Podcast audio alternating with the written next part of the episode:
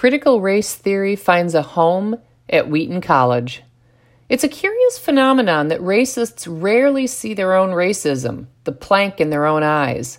That was true during the long, torturous days of slavery. It was true during the long, torturous days of Jim Crow laws. It was true during the civil rights era, and it's true now.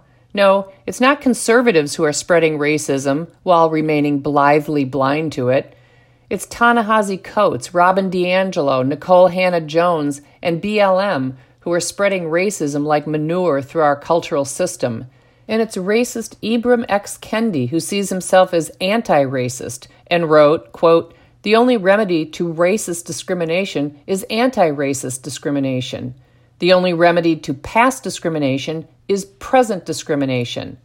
The only remedy to present discrimination is future discrimination. End quote. And, like racists of yore, these racists profit handsomely from their efforts to encourage Americans to judge people by the color of their skin.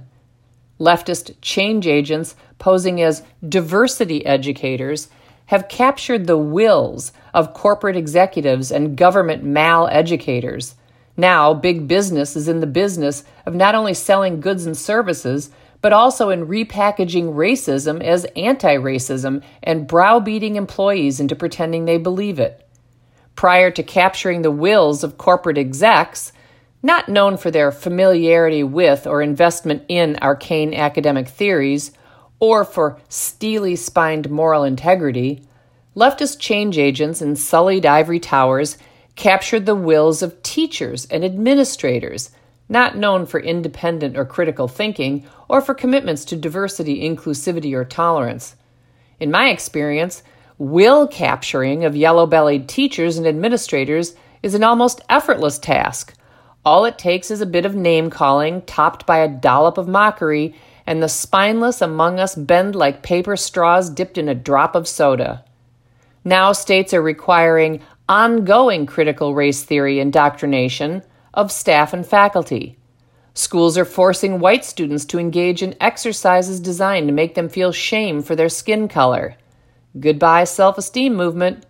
And schools are racially segregating students in what are euphemistically called affinity groups Separate but Equal has returned with a vengeance thanks to vengefully regressive progressives. That probably explains why administrators and faculty said next to nothing when the increasingly woke, decreasingly conservative evangelical Wheaton College held a racially segregated pre graduation ceremony for colorful people on May 8, 2021, which was advertised as, quote, racialized minority recognition ceremony, end quote, and held in the campus chapel. While it was, quote, especially for undergraduate students, staff, and faculty of color, end quote, the school provided limited seating for colorless people. I wonder if those seats were in the back. One Wheaton faculty member who likely loves Wheaton's embrace of resegregation is Associate Professor of Philosophy and critical race theorist Nathan Cartagena, who was recently interviewed for leftist Christian Jim Wallis's Sojourners magazine. In this interview, Cartagena explained how he sussed out Wheaton's friendliness to critical race theory by delivering a visiting lecture on controversial critical race theorist Tommy Curry during the interview process. And I quote him I wanted to see is this a place that would welcome such reflection? I received a warm welcome from the students, my department, etc., so I thought, okay, this is a place where I can do this. End quote.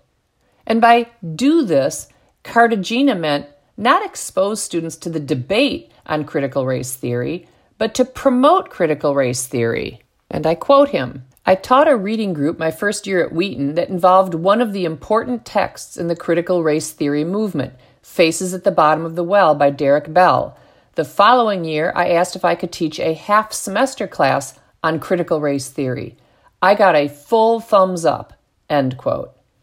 Derek Bell is another controversial figure in the critical race theory movement whose writings on critical race theory, conservative African American economist Thomas Sowell explains, promoted an extremist hostility to white people.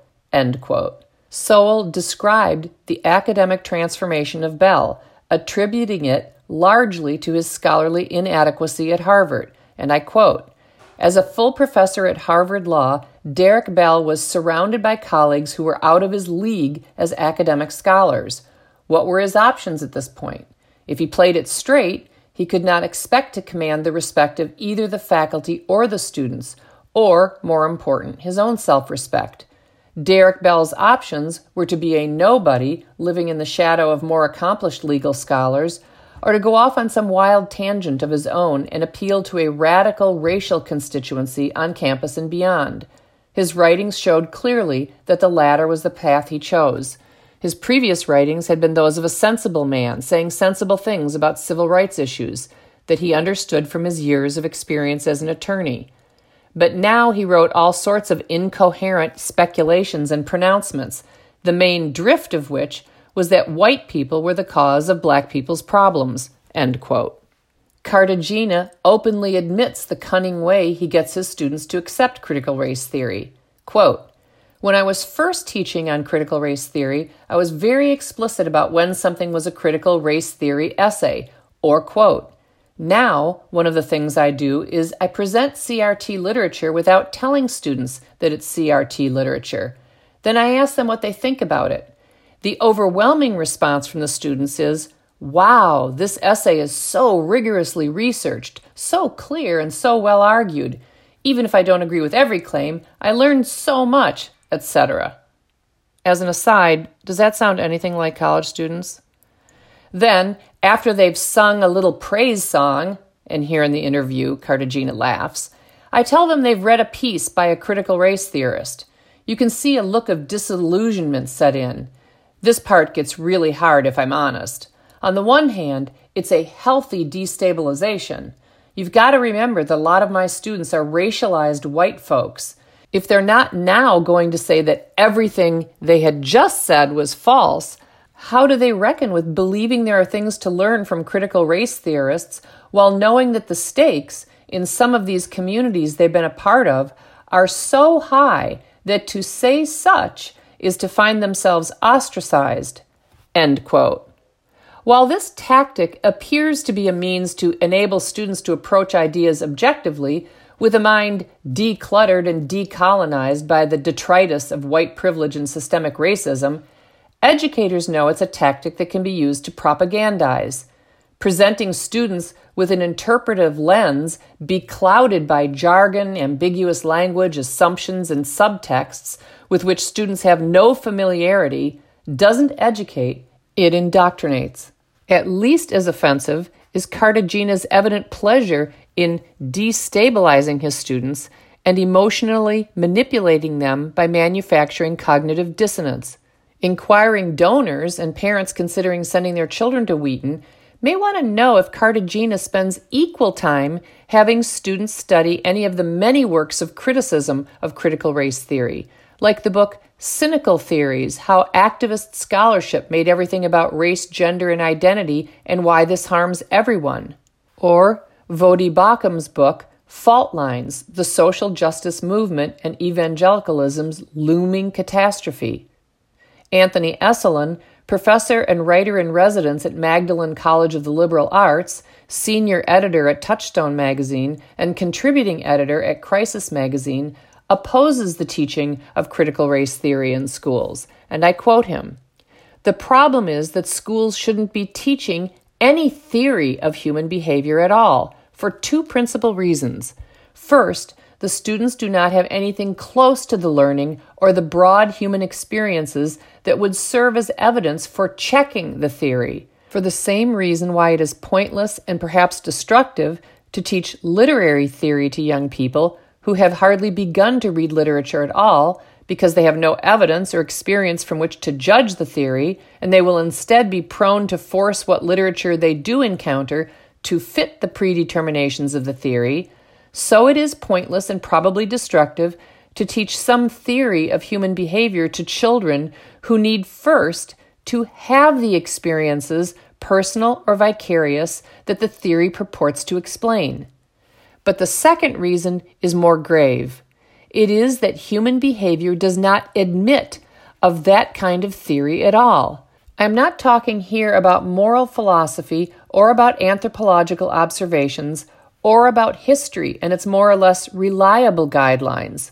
All theories of human behavior are necessarily ideological and reductive. Whether it's from Skinner or Marx, it doesn't matter. The simplest things we do in a given day are steeped in so many motives, passions, thoughts, physical exigencies, and moral commitments, we dare not simply paste a label on them to explain them away and have done with them. End quote. There are glimmers of hope that Americans on both the right and left may be approaching their limits with the racist anti racism movement. Virtually everyone on the right and increasing numbers of people on the left are fed up with the ubiquitous manifestations of critical race theory. Americans see critical race theory as corrosive and divisive. They see critical race theory as being used to control discourse. And they see that progressives are passing critical race theory off as inarguable, objective truth. Progressives, in control of most of the levers of power and influence, feel no obligation to debate critical race theories, arguable assumptions, nor will they acknowledge that critical race theory is arguable, even as they use hard earned tax dollars to promulgate it in government schools. And who, boy, are they promulgating?